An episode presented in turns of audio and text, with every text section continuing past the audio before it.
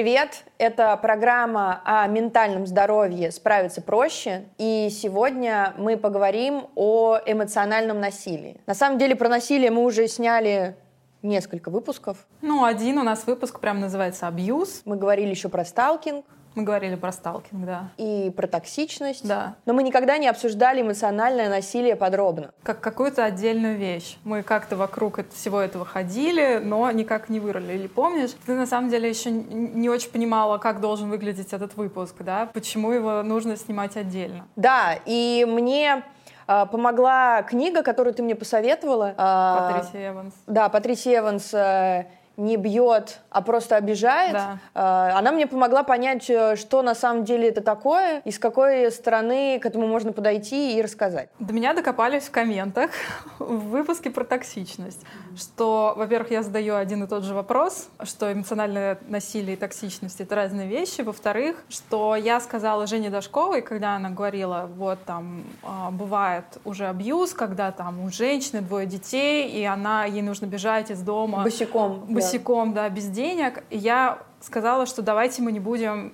делать такие радикальные примеры, и в комментах сказали, что я токсичу в сторону эксперта. Но для меня просто это был очень триггерный момент, потому что получается, что ну, прозвучало это так, что абьюз либо вот реально ты радикально бежишь с деньгами и с детьми под мышкой без денег. Да, в фонд сестры. Да, либо вы там просто, может быть, иногда немножко токсичите. Но у меня был опыт абьюзивных отношений, в которых было только эмоциональное насилие. И это обычно не берется во внимание. Так Поэтому расскажи, меня... а как э, выглядели э, отношения э, абьюзивные если в них э, не было физического насилия, как, ну, считается, что если есть физическое насилие, то это вот сто процентов... Однозначно, одноз... все понятно. Все понятно, потому что да. это на поверхности. Как у тебя было, что ты поняла, что это насилие? Вот в том-то и дело, что это очень сложный момент, потому что физическое насилие, его можно потрогать, ты его видишь на теле также сексуализированное насилие, все это как-то остает, оставляет на тебе реально физические следы. С эмоциональным насилием ты можешь очень долго не понимать, что вообще происходит. И до меня дошло, что я была в таких отношениях,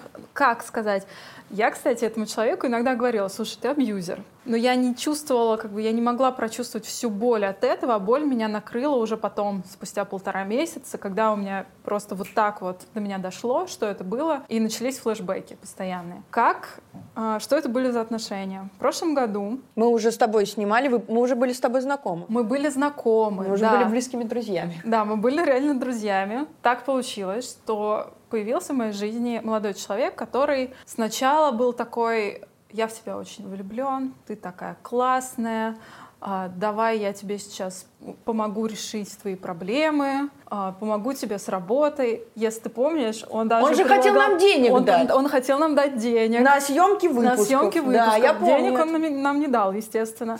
Но это... Это было очень много вот этих вот разговоров, обещаний, каких-то вот э, там, он мне говорил, у меня кредиты, все уже давно знают. Он говорит, давай я буду гасить тебе эти кредиты. Это я помню, да.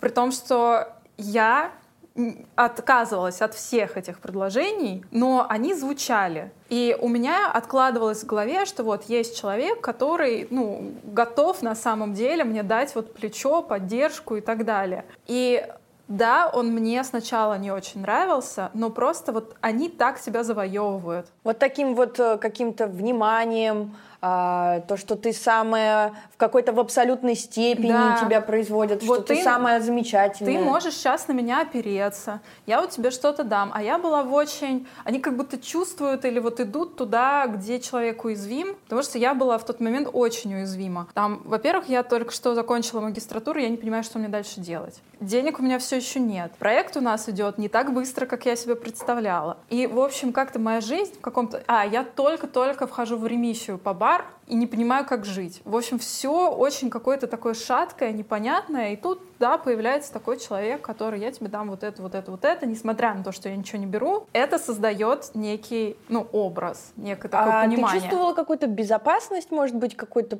покой? Я начинала ему как-то доверять. Угу. То есть э, ты, правда, начинаешь человеку доверять, а он еще как-то так, ну, правда, вовлекается, задает тебе много вопросов. А, ну, и, в общем, как-то я к нему прикипела, наверное, в какой-то момент. А он еще такой достаточно быстро, мне буквально пару месяцев прошло, он говорит, приезжай ко мне. Ну, там просто у тебя же личные условия не очень, как-то там и тебе финансово будет полегче, ну, просто переезжай ко мне я как-то так это, ну, что-то очень быстро. Он такой, не, нормально, все будет. Ну, господи, ну, не получится, не получится. А, и я как-то так думала про это, и да, решила, хорошо, я буду переезжать, там, собираю вещи, сдаю квартиру, там, ну, ищу, короче, кто заменит меня, возьмет мою аренду. А это же очень такой сложный процесс. Ну, конечно. И все начало меняться как раз, когда я переехала. И можно сказать, что все развернулось вот просто вот так вот. На берегу я говорила, слушай, там, я не люблю готовить. Я не буду готовить. Мне это кажется временем, которое я не могу вернуть назад. Ну, не нравится. Ну, не да. нравится мне, да. Я готовлю, когда вот мне очень хочется. Там, ну, в общем, какие-то такие бытовые вещи. Я ему заранее говорила. А, еще очень важный момент. Он, когда мне писал вот эти все большие сообщения о том, как э, там, он хочет быть со мной, он в том числе говорил, ты там человек прямой, ты говоришь все как есть, мне это очень ценно. А я правда человек прямой, я говорю все как есть. Ну, мне не нравится, я говорю, мне нравится, я говорю. Ну, у меня всегда очень честный такой фидбэк. Он такой, это ценно, с тобой нету никаких игр, и так далее, и так далее. Спойлер. После этого он говорил, что ты, мне не нравится, что ты говоришь прямо. Женщина, она должна быть какая-то более гибкая, как-то где-то вот что-то подстроиться. Где-то промолчать. Где-то промолчать, да. Мудрость включить женскую интуицию. Да, то есть все, что он говорил сначала, что он в тебе ценит, потом это все оборачивалось против меня. И, в общем, я переезжаю, и начинаются просто какие-то потрясающие вещи из серии он приходит домой с работы и говорит, а в чем проблема приготовить ужин? Типа, почему его нету? И я говорю, блин, ну а почему, а почему, почему он должен быть почему вообще? он должен быть? Я потом это рассказывала своему бывшему парню, и он такой, ну, я бы на твоем месте ему тот же самый вопрос задала, в чем твоя проблема, почему ты не можешь приготовить ужин? Как Сейчас была бы хорошая реклама доставки. Отличный момент про доставку. Потом началось... Мне не нравится, что я все время заказываю еду. Я все время... А, почему я все время оплачиваю еду? И я просто... Ну, на это не находилось слов, потому что, ну, чувак, ты прекрасно все про меня знал, ты все знал про мою ситуацию. Не хочешь заказывать мне еду, не заказывай, я поем гречку. Но не нужно ожидать, что я буду покупать нам, блин, филе миньон и все это готовить. И вот это вот все снова вот ставилось ко мне в претензию. А, и вот это он мне ставил просто в вину. И потом это было еще тебе вообще все равно, есть у меня что-то поесть или нет. Какая-то, в общем, очень стро- странная ситуация с едой, я так с понимаю. С едой вообще очень странная ситуация и, была. И финансовый какой-то шантаж или что А это? с финансами отдельная тема, mm-hmm. я сейчас тоже вернусь к этому. Вот фраза «ты ничего для меня не делаешь», она просто леет мотивом через все отношения. А когда говорят тебе «ты ничего для меня не делаешь», ну давай назови, а что ты для меня когда-то делал? Ты просто настолько теряешься, просто дар речи, а что, и начинаешь какие-то дурацкие примеры проводить. Ну, просто там, не знаю, ну вот, вот это, я вообще-то тут убралась, я вообще-то тут это, я же тебе оказываю эмоциональную поддержку. На что мне отвечает за эмоциональной поддержкой, можно и к психологу сходить. Mm-hmm. А, ну, как бы убраться можно клинера вызвать. Ну, то есть все, что я делаю, хорошего обесценивается. Секс-работницу можно вызвать, если близость Так-то да. Обесценивание было какое-то постоянно. Там, ты, ты ничего не делаешь. Не только для меня ничего не делаешь, а в принципе ничего не делаешь. Там, а, ты же ничем не занята я там вообще-то, там, мне нужно научную статью опубликовать, я тут э, проект снимаю, у меня работа своя только начинается, там что-то еще, что-то еще. Но из-за того, что я не ходила в офис, а он приходит просто ужасно уставший, и, ну, я ему должна, видимо, приготовить вот что-то. Потом это было, ты для меня никогда ничего не готовила, хотя вот он меня так достал, что я в какой-то момент просто через силу, через вот, можно сказать, через слезы начала иногда что-то готовить. Ну и там всегда, я ему, знаешь, готовлю пять вещей, он такой, ты мне один раз приготовила салат, я ему уже 15 раз что-то приготовила, я все еще приготовила для него один раз салат. А вот. ему еда-то нравилась? Ну, он, не знаю, он говорил спасибо, что-то поел, ушел. Ну, он не замечал этого. Потом была какая-то вообще странная тема, когда я уже съехала, но мы все еще там продолжали какие-то отношения. Он мог просто на меня обидеться посреди разговора и перестать со мной разговаривать. И я потом уезжаю и просто два дня ему пишу, а что случилось, а что случилось, а что ты обиделся? Сначала он говорил, я уже не помню, на что я обиделся, а, а потом он такой, ну вот ты приезжаешь просто потусить, ты уехала и не убралась. То есть это, и при этом не то, чтобы он вставал и там начинал мыть тарелки, а я такая телек лежу, смотрю. Нет, он, он как бы лежит, он не, в его поверхности не происходит, что он набирает, начинает убираться, но просто А я так должна. понимаю, что ты должна была приехать как обслуживающий персонал, э, предоставить клининг. Потусить, чтобы он потусил. Потусила, потом клининг. А он спит с похмелья, а я тут убираюсь. Ну еще ну, покушать видимо... приготовила. А при этом uh-huh. это то, к чему в итоге пришло. Пришло в итоге к тому, что я реально просыпалась и начинала вот это все убирать. А убирать нужно было просто вот все. Там было посуды 3 километра. И я это все мыла. Так а вы уже вместе не жили? Да. Кто-то мне говорил спасибо, нет. По поводу того, как это все вообще эскалировалось. Эскалировалось это в то, что там ты виновата, что я пью. Ты виновата, что я пью, потому что ты меня доводишь. Или ты мешаешь мне пить, ты мешаешь мне веселиться. Там, типа, ты можешь вести себя прилично. То есть там вот что ты не сделаешь, до тебя все равно докопаются. Я помню, был момент, а, мы пришли на день рождения к его коллеге. Мы приходим, они просто, он тут же подходит к пацанам, они уходят курить. Ладно, потом они, я стою с девчонками общаюсь, потом они возвращаются с пацаном, с пацанами, и я с одним из них просто начинаю болтать. И мы что-то болтаем, я смотрю, вот этот вот мой чувак, он садится в стороне и что-то вот, ну вот просто сидит в телефоне. Я к нему потом подхожу, ты что? Он такой, мне скучно. Я говорю, ну поехали домой, ну поехали. Мы приезжаем домой, он перестает со мной разговаривать. Не разговаривает со мной еще полтора дня. Я говорю, а что произошло? Он такой, ты плохо себя вела. Я говорю, в смысле? Он такой, ты, ты не обращал на меня внимания. Я говорю, почему? Потому что я разговаривала с твоим коллегой в 30 сантиметров от тебя, и ты мог в любой момент подойти. Я плохо себя вела. Просто ты мне не рассказывала всего этого. А потому что это очень стыдно в моменте сказать. Ты не можешь себе признаться. Ты себе не можешь признаться, ты друзьям своим не можешь признаться, ты никому не можешь рассказать о том, что происходит. Ты, у него есть, вот он в каком-то своем доме условно, у него там какая-то яма, и он тебя садит вот в эту яму, а про эту яму не знает никто. Его mm. друзья понятия не имеют, как он ведет себя за закрытыми а, дверями. Он, получается... Он в, он в компании няшка. А, серьезно? И я просто, его подруга, как-то, мы с ней, ну, как-то так более-менее заобщались, она там что-то поставила в холодильник, я говорю, умоляю, поставь ты на другую полку, потому что он мне потом будет говорить, а что это стоит на этой полке. Она такая, серьезно? Он так разговаривает? Она говорит, я никогда не замечала от него ничего такого, никакой агрессии. Я, ну, зашибись. Они 8 лет знакомы. То Интересно. есть это все проходи, происходит, мне кажется, всегда за закрытыми дверями. Хотя иногда были какие-то вот отголоски в компании, что там я что-нибудь пролила, потому что он меня меня толкнул, он мне может сказать, ну убирай теперь. Вокруг куча друзей, и, и ты просто так стоишь, но тебе стыдно за него в первую очередь, стыдно в принципе. Я начинаю убирать. Один из его друзей, ну какой-то более эмпатичный чувак, он, и он, видимо, уловил вот этот момент, он там говорит, давай я тебе помогу. А этот ушел там куда-то дальше тусить. И потом я, когда ему говорю, слушай, а что ты при друзьях вообще на меня так рявкнул? Он такой, ну ты плохо себя вела. Вот это вот ты плохо себя вела, это просто вообще самая любимая тема была. И а, как я от него первый раз съехала,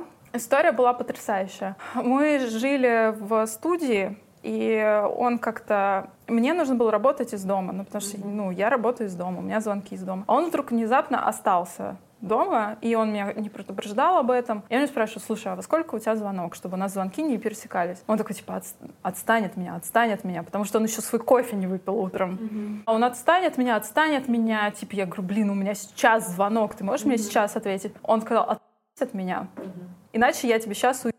Ого.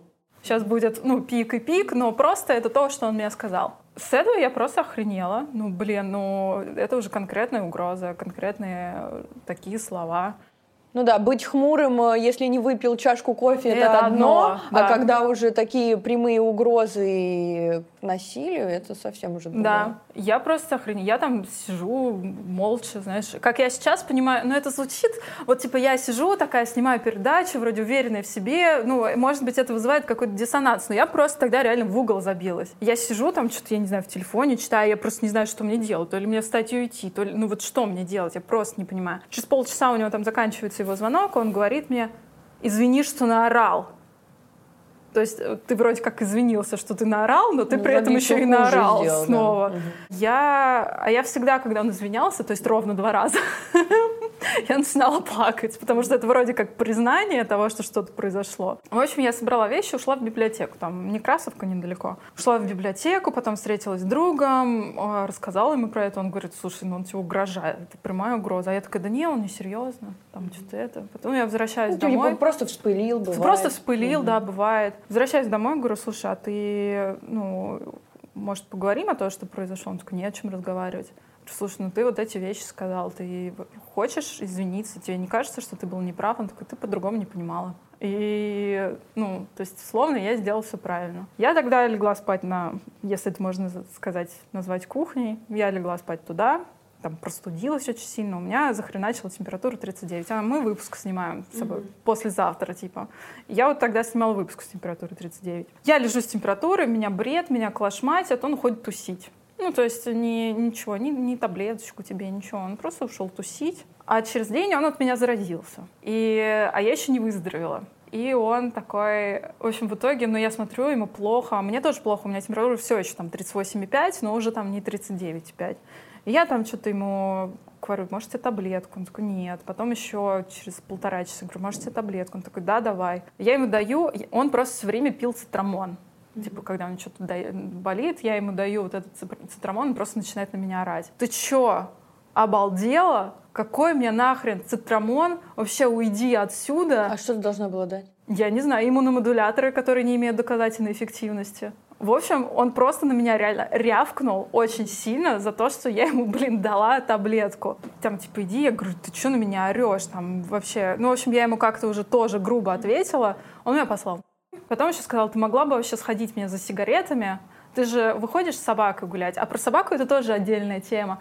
Он все время ее фоткал друзьям, но он не ходил с ней гулять. Потому что он не хотел с ней гулять. И я такая, я иду с собакой гулять, потому что с ней надо погулять, несмотря на то, что у меня температура 38,5, потому что ты с ней не ходишь. Тут это не момент, что я решила пойти погулять, подышать воздухом, не знаю, замечательно, а потом такая не, не сходила за сишками. Вот, ну и, в общем, да, он меня послал на... Я собрала вещи, уехала к маме, и а через две недели, когда я ему звоню, говорю, слушай, давай поговорим, вообще, что произошло, он такой, слушай, ну ты могла бы мне дать ницетрамон. То есть так него... а что дать-то, я в итоге не понимала. Как, как, как, Еще как... раз, ему на модуляторы, которые не работают. Хорошо, я поняла. Ну, в общем, суть в том, что он все равно остался при своем, что виновата я, потому что я дала ему цитрамон. Mm-hmm. Ну, это просто отлететь можно. Вот, а потом как-то, ну, вроде как мы, мы расстались, хотя я даже никогда не говорила, что мы встречаемся. Это вот как-то вот на уровне чего-то, вот ты чувствуешь, что ну вот не то, то, не то. И мне было стыдно сказать, что у меня кто-то есть. Мне было, короче, вот мне все время было стыдно. Мне было стыдно за него, мне было стыдно за себя.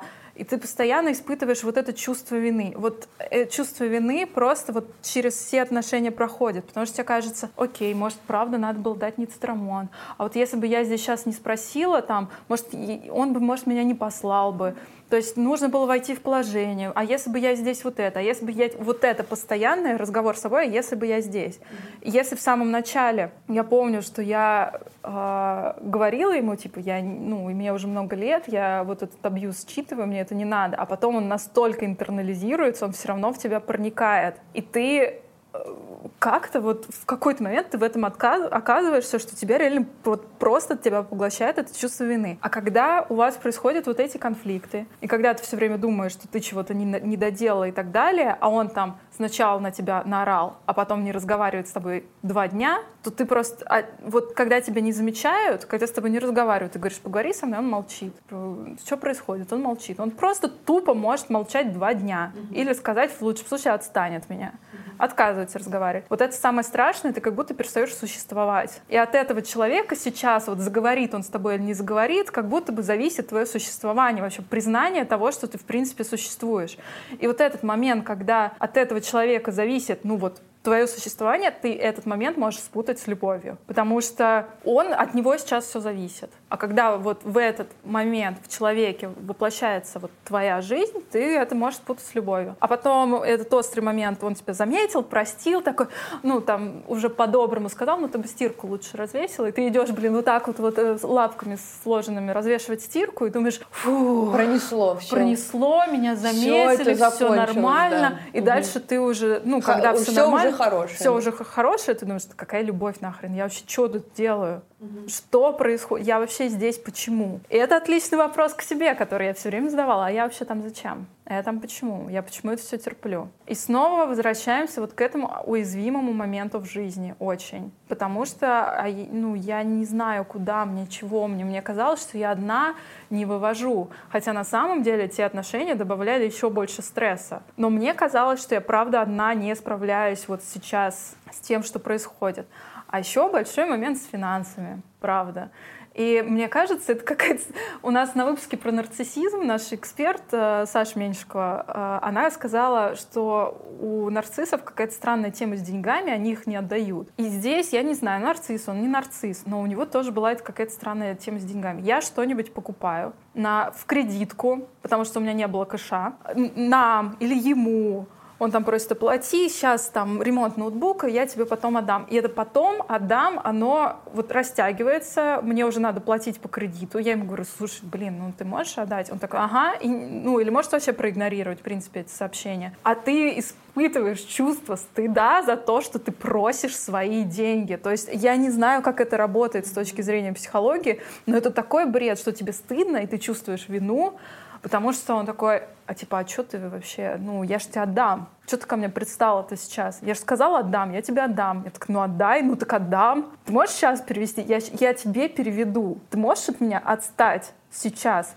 Я занят, я работаю, я тебе переведу. И, ну, короче, ты просто чувствуешь себя идиоткой. Кстати, момент, на котором мы перестали с ним общаться окончательно, это снова был связанный момент с деньгами. И я ему один раз сказала, второй раз сказала, третий раз. Потом я уже не выдерживаю, я ему пишу вот такое сообщение, говорю, я не понимаю вообще в принципе, почему я должна платить, просить свои деньги.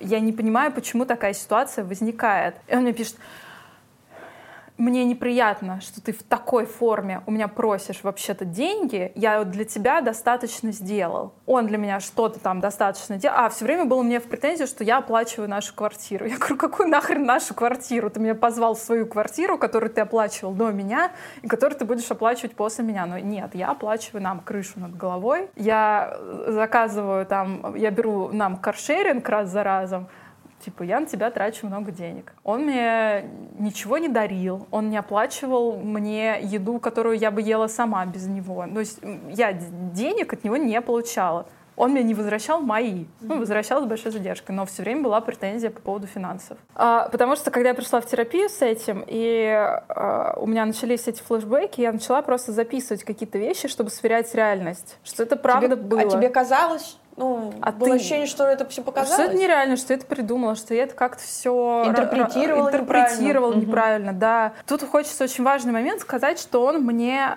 доверял, как мне кажется. Он мне рассказывал очень личные вещи. А, и уже мы... У нас не было отношений, но мы еще как-то общались, и он, я у него, он мне в очередной раз что-то такое очень личное, очень такое глубокое сказал. Я говорю, а ты можешь с кем-нибудь про это разговаривать, там, с друзьями? Он сказал, нет. То есть он ну, по крайней мере, в этот момент времени, там, в этот год, он мог это обсуждать только со мной, что-то прям вот вываливать мне. Хотя, как он потом говорил, ну, за эмоциональной поддержкой можно и к психологу пойти. Только что он не пошел за тот год и вываливал все на меня, ну, вопрос. Мне кажется, это как-то так работает, что вот чем больше он перед тобой открывается... Тем, тем больше он тебя туда и затягивает, Тем больше нет? он тебя наказывает за это. Мне кажется, тем больше он тебя ненавидит за это, потому что я же тебе так открылся, я тебе такой кредит доверия дал, а ты тут ничего не делаешь. Это какой-то вот долг, который выплатить невозможно. А я вот хочу с экспертом обсудить, а может быть это, если человек э, вываливает э, на меня какую-то гору э,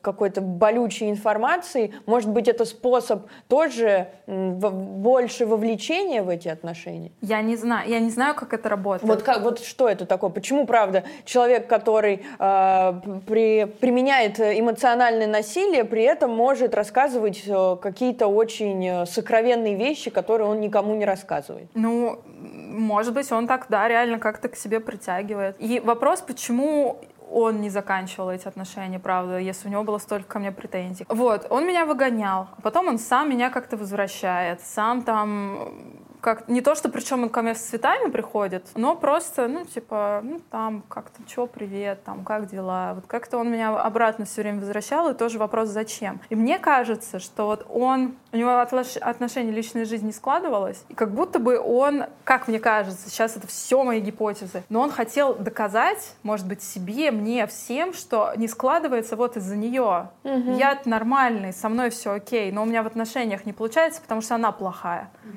И вот как будто он меня, ему надо было меня закопать. А я, в свою очередь, у меня, ну, он мне попал в мою больную точку, просто у меня такая была больная точка. Ну, все на терапию приходят с какими-то больными моментами. И у меня была такая, что в отношениях меня, короче, типа я не умею в отношениях. Mm-hmm. И с ним я просто, я хотела доказать, что я умею. И тут как раз пазл сошелся. Пазл сошелся, а он мне все время, ты для меня ничего не делаешь, ты вот это, вот это, то есть ты в отношениях надо не можешь. Стараться. Надо лучше стараться, и я, блин, хочу лучше стараться. А дальше, чем больше вот этих обесценивающих моментов, которые он там тебе говорит, тем меньше тебе нужно от него подтверждения и внимания. Чуть-чуть вбросил, уже спасибо. Тоже вот это вот теория подкреплений. Да, ну хотя бы чуть-чуть, уже, уже нормально, уже хорошо. И там был, ну, просто постоянный газлайтинг. Я этого не говорил, я пошутил, я был пьяный. А, то, ты что не так поняла? Ты не так поняла, ты весь раздуваешь из этого.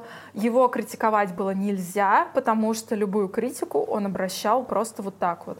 Я ему говорю, давай, пожалуйста, ругаться конструктивно. Он такой, я не могу и не хочу. И просто начинаете при, при, припоминать вообще все. Вот эта история с тем, как он меня послал и сказал, я тебе сейчас э, и с цитрамоном, он потом говорил, ну, слушай, ты мне там, типа, ты мне дала цитрамон, у меня температура 39, я там умирал. Я не контролировал то, что я говорю. А еще раз, да, он за это не извинился. Ну, в общем, как-то это я... А как ты себя приходила после этого? Я это очень сильно загасила все. А, и на самом деле до какого-то момента я этого всего не осознавала.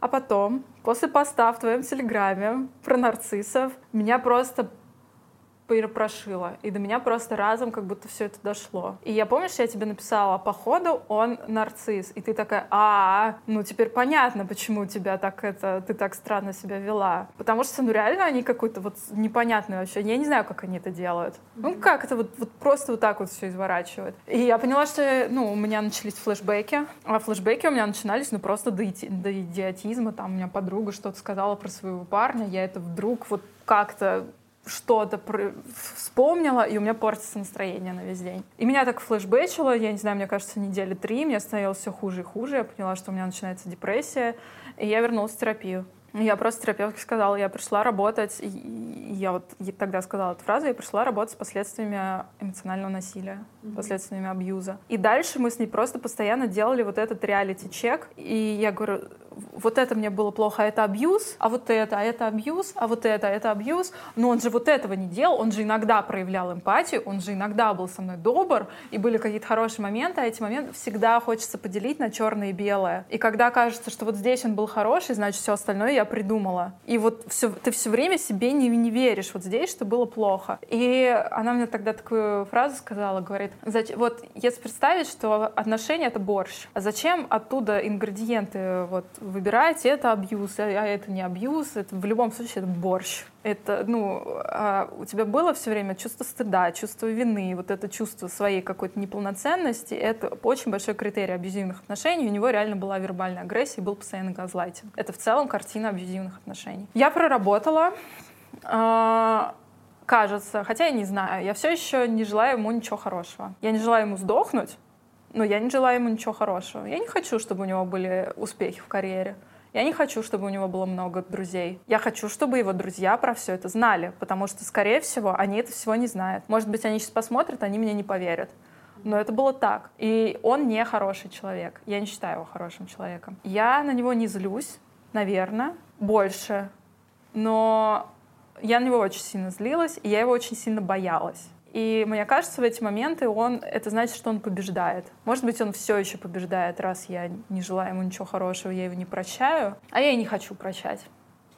Ну, вот так. Отлично.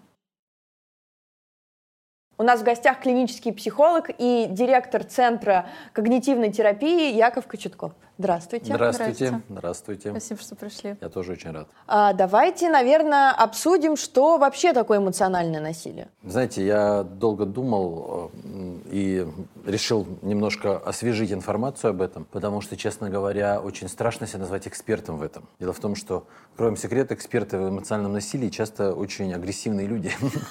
И я уверен, что после нашего выпуска куча народу скажет, он все неправильно вам сказал, а он там токсичный и так далее, и так далее. Это абьюз, поэтому, произошел абьюз, да. Да, да, да. Поэтому, поэтому я готовился, чего я обычно не делаю, и все равно Нам понял, что, что да. многого не знаю в этой сфере. Но действительно очень много определений есть, огромное количество определений. Мне понравилось определение некоего О'Лири, такой специалист, который в одной статье своей в начале 2000-х а, разделил на четыре вида психологическое насилие. Это не значит, что это разные люди, это один и тот же человек может все четыре сразу применять, они перетекают друг в друга, но тем не менее. Первое — это такое унижающее, критикующее эмоциональное насилие. А, кстати, это синоним психологическое эмоциональное насилие. Но имеется в виду критика, обесценивание, да, вот как раз вербальная такая агрессия, Второй вид, э, как бы кажется противоположным, это э, молчание и э, ну, вот с английского это плохо переводится, как бы, когда человек, в общем, уходит от отношений. Да? А как по-английски? Withdrawal. Угу. Также это будет.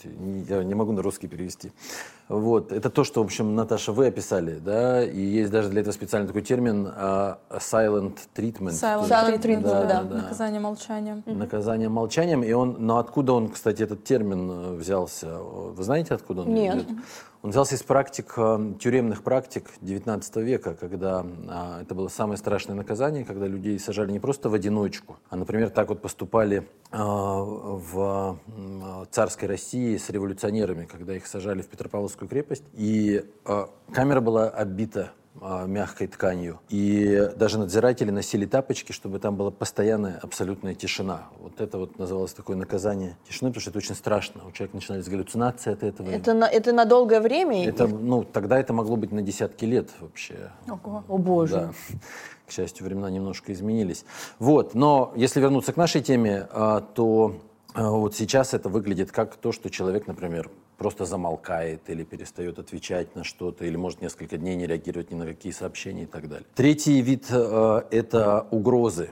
То есть, в отличие от первого э, типа, когда человека критикуют, здесь угрозы. А, от физического насилия до, там, я не дам тебе денег, я разведусь, я покончу с собой. То есть, а если в первом случае нарушается самооценка, то во втором случае человек все время чувствует себя под угрозой. Что-то сейчас случится, растет беспокойство. И, наконец, четвертый вид — это нарушение границы, нарушение автономии. То есть, это очень широкие тоже могут быть рамки, начиная от того, что у человека нет личного пространства. Вот вчера, кстати, буквально смотрел фильм такого известного режиссера Вернера Херцога. Знаете, наверное, такой э, фильм называется а, «О сын, о сын, что ты наделал». Там играет, знаете, такая актриса, которая в «Твин Пикс» играла маму Лоры Палмер. Такая угу. страшная очень женщина по виду. И вот она отлично демонстрирует вот это нарушение границ. Потому что ведь эмоциональное насилие – это не обязательно между партнерами. Это может быть очень разных сторон. Очень часто между да. родителями и детьми. Между родителями и детьми, по отношению там теща э, или там свекровь по отношению к партнерам. Да?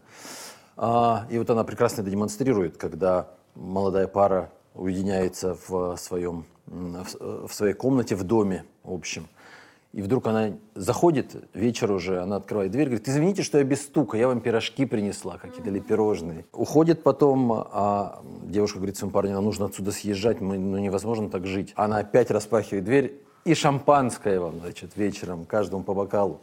Да, и э, это э, одна один, один из примеров нарушения границ. Но в, э, в плане, если мы говорим о партнерских отношениях, это часто такой контроль.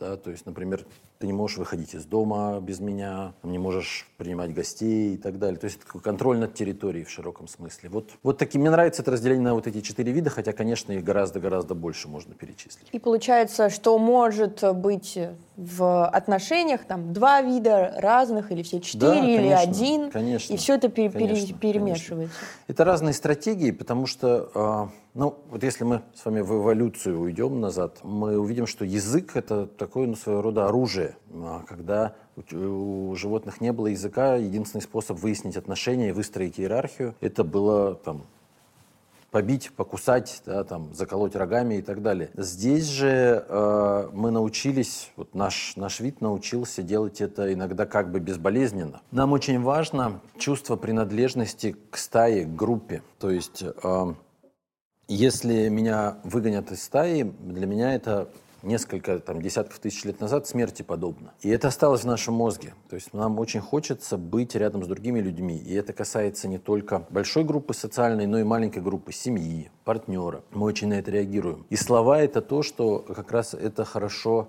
регулирует и контролирует. Да, потому что вот слушая вас, э, Наташа, ваш опыт, которому я очень сочувствую, это действительно тяжело. Я э, э поневоле задался мыслью, что это очень похоже на то, как, лю, э, как животные контролируют территорию. То есть фактически вот эти вот стратегии, которые когда-то были у животного мира, они перешли в нашу человеческую жизнь, но только теперь они вот таким образом выражаются. Да? Я контролирую другого человека, да, я могу там, когда мне плохо, я могу на нем сорваться. А, наверное, вы знаете такой известный автор есть Роберт Сапольский, а, очень сейчас популярный у нас в стране. Он очень хорошо это описывает на примере павианов, а, с которыми он ну, фактически жил много-много лет, а, изучая их, когда альфа-самец э, который начинает терять свою власть. Первое, что он делает, когда его начинают постепенно все больше и больше бить и теснить молодые самцы, он начинает срываться на самках. Он начинает а, их да? бить. Да. При этом эти самки часто что делают? Они потом срываются на своих детях. Да, это вот, помните, был детский стишок, такой детская сказка, там, когда вот так передается насилие вниз более слабому. Ну, в общем, как вы поняли, э, все, что есть у животных в плане насилия, есть и у людей, но только к нему добавилось теперь еще и психологическое насилие. Класс. Люди, как обычно, все самое лучшее взяли в своей эволюции. Подождите, а получается, нам эволюционно нужна семья? Я имею в виду желание э, обрести семью, быть в паре, быть в группе. Это произошло из-за эволюции? Это спорный момент, потому что сейчас э, происходит такой сдвиг э, психологических наук, если буквально там 30-40 лет назад это казалось незыблемым, что у человека есть потребность в семье. Сейчас многое меняется, и, в общем, так категорично уже ученые не рассуждают, но то, что у нас есть потребность в принадлежности к какой-либо группе, это точно, что нам другие люди нам нужны. В какой форме – дискуссионный вопрос. А какие есть характеристики вербальной агрессии? Ну, на самом деле, э, на первый взгляд, ну, то, что видится, это, конечно, крики какие-то, да, в адрес другого человека, а, то есть какое-то агрессивное поведение, повышенный голос. Но в реальности а, мы видим, что иногда вербальная агрессия может выглядеть очень-очень тонко и не выглядеть как агрессия вообще, а иногда только тот, кому она обращена, понимает, что это агрессия. И никто из окружающих даже в этот момент не поймет, а, ничего. Это, я не знаю, вы не смотрели сериал «Мейд. Уборщица» Netflix? Конечно. Смотрели? Там вот этот момент в какой-то, когда он подходит к ней, там отец сидел, дочка, по-моему, их сидела за обеденным столом. И вот э, парень-абьюзер, он подходит к своей девушке и говорит, сядь за стол, там, ты невежливо себя ведешь просто сядь за стол. И это было настолько вот тихо, тонко и как будто бы незаметно, но настолько это показывает жуть ситуации. И вот как-то вот у меня много такого было. Ну, получается, помимо агрессии, э, что еще есть? Потому что не, не все же кричат в отношениях, но при этом эмоциональное насилие присутствует. Ну, конечно, а, а, вот здесь, если мы опять вернемся к этой модели животного мира, здесь все время такой принцип доминирования играет. Да? То есть, когда человек, ну, например, вот в этом первом виде насилия, постоянно а, каким-то образом разрушает самооценку другого, да, обесценивая какие-то вещи. Вот а, мне, знаете, вспоминается м, такой термин, я не знаю, может быть, вы его встречали, потому что у вас много было эфиров про насилие, что такое а, дарво? Нет. Нет? Есть а, такая женщина по фамилии Фрейд, но это, Дочь? Но, но она не имеет э, она никакого отношения. А. Да. Э, видите, очень много людей есть с фамилией Фрейд, которые внесли в культуру большой вклад. Был такой художник Люсьен Фрейд, знаете. Вот. А ее зовут Дженнифер Фрейд. А, она, по-моему, из США все-таки. Она э, очень известный исследователь психологического насилия. И она предложила такую аббревиатуру DARVO, ну, извините мой английский, несколько слов deny, attack, а, reverse offender and victim, то есть отрицай, нападай, а, меняй местами жертву и на... абьюзера. абьюзера да. Угу. И это она описала как такую типичную стратегию как раз а, вербального насилия, одну из стратегий, то есть, которая и не выглядит как насилие, то есть когда наоборот человек себя представляет жертвой в этот момент, да, а, и от этого крыша едет очень сильно, потому что другой человек начинает... То есть это насилие направлено на него, но он себя ощущает очень-очень плохо. А он при этом ощущает себя насильником, получается? То, что он как, бы, как будто бы применяет ну, эту да, агрессию? да, да. А вот, кстати, мне всегда было интересно. А, вы сказали про доминирование. Получается, если в паре есть эмоциональное насилие, то есть обязательно агрессор и жертва. А они могут меняться местами? Могут они друг друга абьюзить? Это хороший вопрос. Это хороший вопрос и очень такой, знаете, скользкий. Да, что, да, да, да, да. А, потому что сейчас, мне кажется, сразу э, среди ваших служителей там будут такие а, локаторы людей, которые, а, кажется, сейчас он будет говорить про victim blaming. Да, да, да, да. Но на самом деле, вы знаете, это парадокс. Вот эта тема victim blaming, она сама по себе очень неоднозначна, потому что из-за этой темы мы перестали вообще говорить о, о том, что на самом деле ну, бывают очень разные ситуации. Как помните, вот недавно этот суд... Сейчас было много судов. Какой из? Э, Джонни Депп? Джонни Депп, Джонни Депп, да. да.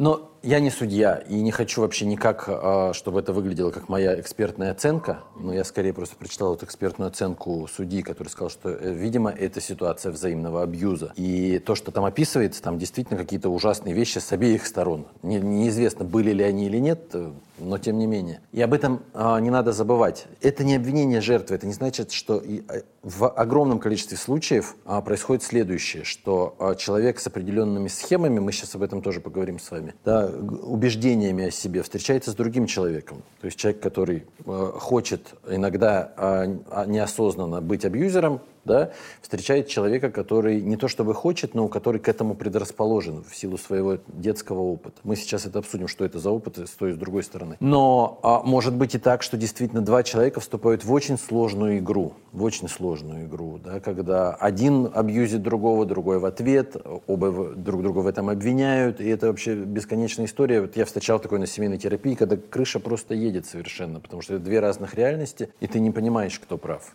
Вот, так что короткий ответ на ваш вопрос, да, такое может быть, что абьюз может быть взаимным, но не, не всегда. А у вас, э, вот вы сказали то, что вы встречали это на семейной терапии, а как э, распутываются такие дела? О, ну, не всегда это удается, не всегда это удается, но, конечно, в идеале было бы здорово показать э, каждому свой вклад да, вот что каждый привносит, как они общаются. Потому что ведь а, на самом деле, э, знаете, здесь, наверное, тоже очень важно понять следующее. Но а, вот нам важно мыслить сложно. Давайте начнем с этого. Не дихотомично. Да, да не, не дихотомично. Белое, да. Сложно это значит следующим образом, что если мы говорим, что абьюзер э, тоже человек и нужно попробовать его понять, это не значит, что мы его защищаем. Вот. Да? То есть я...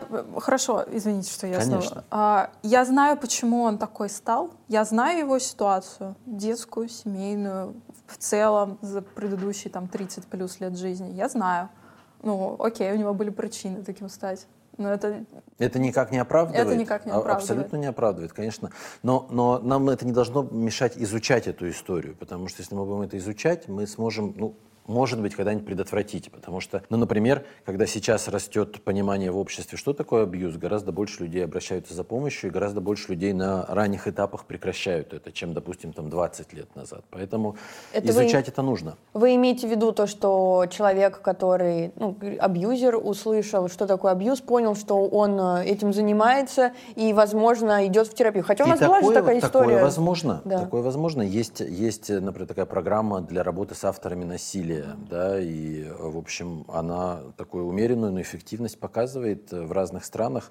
Это и про физическое насилие, и даже больше про физическое насилие, но и про эмоциональное насилие тоже. Я, я думаю, что как раз вот здесь можно и поговорить о том, что же это за обстоятельства, которые приводят... Э, да, что за обстоятельства? Ну, исследований очень много, и они довольно противоречивы, а, но есть некоторые общие моменты. А, конечно, сейчас а, в исследованиях очень много внимания уделяют социальным аспектам, как на это влияет общество. Потому что в патриархальном обществе, э, безусловно, вот эта роль абьюзера, она больше доставалась мужчине, с одной стороны. Но с другой стороны, как ни странно, исследования показывают, что психологический абьюз э, довольно часто применяют женщины и чаще, чем физическое насилие, потому что женщины не могут часто противостоять физически, зато могут использовать вот эти тонкие стратегии. Поэтому тоже здесь важно понимать, что женщина тоже может быть э, реже, но может быть э, источником эмоционального насилия.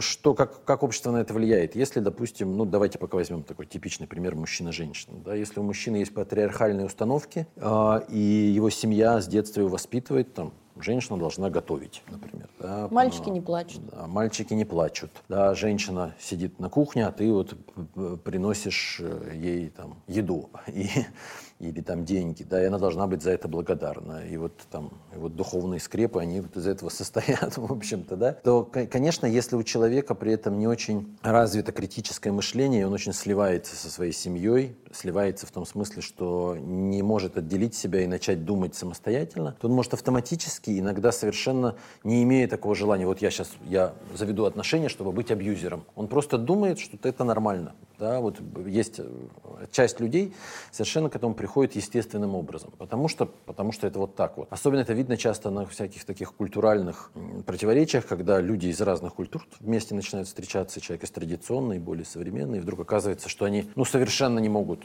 договориться. Друг, да. договориться. Угу. Вот. Но часть людей э, не имеют отношения к какой-то патриархальной обязательной культуре. Э, часто это связано а, с двумя такими факторами, как низкая самооценка, об этом часто очень говорят, и низкая способность регулировать свои эмоции. Опять же, в конце нашего общения а, я у него спрашиваю, а что ты, в чем твоя проблема, почему ты орешь? Он сказал, знаешь, это вот как будто ты хочешь в туалет очень сильно. Это невозможно сдерживать, вот угу. просто невозможно сдерживать. Я говорю, хорошо, когда, если бы эта ситуация произошла при твоих коллегах, при твоих друзьях, там, при твоей маме, ты бы стал на меня орать? Ответ нет. Угу. Значит, это все-таки как-то можно контролировать. Ну, это спорный вопрос, потому что на самом деле, если мы даже на себя посмотрим, да, мы можем понять, что ну, мы тоже часто ну, срываемся. Ну, я просто я знаю, кричу, то, я тоже кричу, и мне вот хочется понять, а вот если я в голос повышаю, это сразу эмоциональное насилие. У нас была просто ситуация когда там, пару дней назад, дней назад Наташа пришла ко мне в гости, мы, а, у нас была рабочая встреча, э, как-то, в общем, так, э, слово за слово, и я уже начинаю очень сильно кричать. А я даже не, не понимаю, как... А вот... я сначала не понимаю, ты в шутку кричишь? И ты, а, а вначале вроде бы в шутку орешь. начинается, а потом я уже себя разгоняю, это уже из шутки переросло в какую-то агрессию, но это очень быстро закончилось, когда Наташа сказала, хватит на меня орать, и я как-то в себя пришла. Но вот в этот момент это как будто бы какое-то состояние аффекта эффекта. И вот мне страшно. Это вот всегда, получается, если ты вот в таком состоянии, значит, ты применяешь насилие? Ну вот это хороший вопрос, потому что мне кажется, что а, опять-таки, давайте включим кнопку «мыслить сложно». Угу. Мы сейчас никого не оправдываем и э, не пытаемся черное назвать белым, но э, сейчас довольно часто я вижу, что тема эмоционального насилия вот для меня лично сама выглядит как насилие. Ты стоит кому-то предъявить какую-то претензию, тебе говорят, это эмоциональное насилие сейчас, мне не нравится вот то, что ты мне это говоришь, но ты при этом думаешь, елки-моталки, ну а как мне а быть как тогда? Мне, да. как мне донести до тебя, что мне не нравится то, что ты сейчас делаешь? Почему, вот. почему только твои чувства важны? Я это к чему говорю, что, наверное, нам все-таки важно понимать, что ну, не нужно каждый раз пугаться, мы все кричим, ну я, я не знаю, как, я кричу. Я тоже кричу.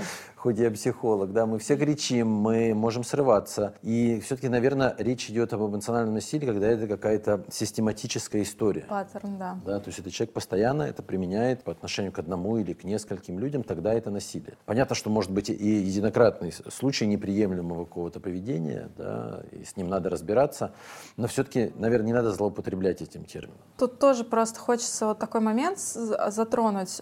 Мы сказали, да, про какое-то то, что все кричат. И вот это вот чувство вины, которое ты испытываешь, что может, может я начала, может что-нибудь еще. Вот как реально тогда разделить, где Короче, где вы просто там кричите и выясняете отношения, а где начинается Ну вот это насилие. очень хорошая, мне кажется, как раз э, прелюдия к теме того, кто э, является жертвой часто да, вот как бы чувство вины. Мы видим, что жертвами часто являются э, люди э, обоих полов, э, которые выросли э, в системе подчинения в своей семье. разного рода. Иногда это просто жесткая история, когда там ты не должен говорить ни слова, ты должен подчинять свои интересы взрослым, и тогда ты просто автоматически из одной системы потом переходишь в другую. Но находится такой человек, которому тебе привычно это. А во многих случаях это скорее вот чувство вины внушаемое. Да, там, вот а, там мама плохо себя чувствует, а ты там шумно разговариваешь, а ты не хочешь вот это сделать. Вот ты плохая дочка, ты должна была там пожалеть маму или папу и так далее. Да? И а,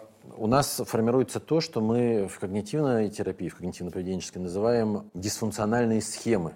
Если простым языком, это убеждения о себе, которые мешают нам жить. Такие глубинные убеждения о себе. Например, одно из них, там, может быть, я виновата в том, что происходит вокруг. То есть человек просто автоматически, постоянно, если что-то происходит, мгновенно адресует это по отношению к себе. И это вот одна из черт Э, человека, который может стать жертвой э, эмоционального насилия. Что мне вот тоже было интересно в исследованиях, э, что оказывается еще одна такая важная черта – это плохая, не у всех, у некоторых людей, которые становятся жертвами, плохая способность различать собственные эмоции. То есть когда человек просто даже не очень понимает, что мне сейчас плохо, и только через достаточно значительное время может понять, блин, что происходит. У меня вот так и было, и мне казалось, э, меня это не задевает, я сильный человек, меня это задевает, я, не могу, я могу это вытерпеть, и все, и ты как будто бы это в себе гасишь, гасишь, гасишь, гасишь. Да, ну, и... А если есть, например, расстройство личности, то вот в них же сложно э, иногда разбираться в своих э, ощущениях угу. вообще, а, не только в отношениях, а вообще по отношению к э, внешнему миру. Это получается тоже такая какая-то есть какой-то маленький вход в то, что можно попасть в абьюз? Ну, знаете, как, как любая проблема, а, это уравнение с несколькими неизвестными. Чем больше у вас будет факторов, тем больше вероятность. Угу. Да, Но не, нельзя говорить категорично, да, что да, вот... Да. То есть если у вас было определенное детство, где вас подавляли или винили, вероятность растет. Если угу. у вас к этому добавляется алекситимия, неспособность различать свои чувства, вероятность будет еще больше. Да, при этом вы можете со всем этим жить и не столкнуться ни разу с человеком, который это использует угу. прямо или косвенно. Так что это процесс вероятностный, конечно. Мы поговорили про victim blaming, а давайте поговорим про газлайтинг. Так тоже очень... Victim blaming часто употребляют да, везде, да, без да. повода и без. И газлайтинг тоже. Так а что такое газлайтинг? Я должен... Минутка нарциссизма. Мне кажется, я был а, чуть ли не первым человеком в нашей стране, кто об этом заговорил. Я помню, я тогда писал для журнала Psychologist, и я им предложил эту тему, и они все удивились, потому что тогда это слово вообще никто не знал. А сколько лет назад это было? Ой, да на самом деле не так давно, лет 10 назад. Эта статья до сих пор висит в интернете, и там какой-то у нее... Мы ссылочку, если найдем, прикрепим. Огромное количество просмотров. Но я думаю, что сейчас уже гораздо больше людей знают и происхождение термина. Ну, давайте на всякий случай вспомним, да, что термин произошел от э, фильма «Газовый свет», великолепный фильм. Классный фильм. Смотрели, да? Угу. Вот, я очень зрителям тоже советую посмотреть его. Хотя, конечно, он немножко наивно сейчас выглядит, все-таки это 40-е годы.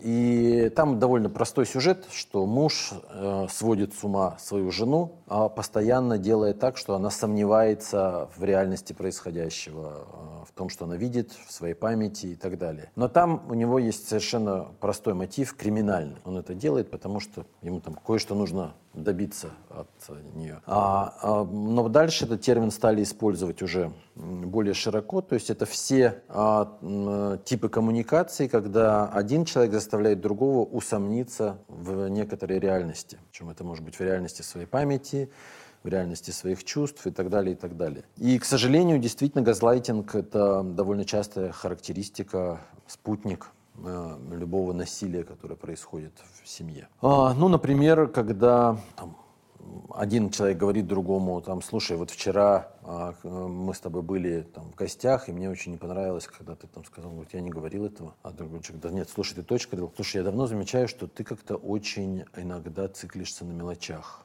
Мы вообще не об этом разговаривали. Ага. Мы разговаривали об этом. И если другой человек пытается вырваться из этого и сказать, да нет, я точно знаю, мы можем позвонить, он говорит, позвони, позвони. Ты знаешь, ну, честно говоря, твои друзья уже тоже начинают обращать на это внимание.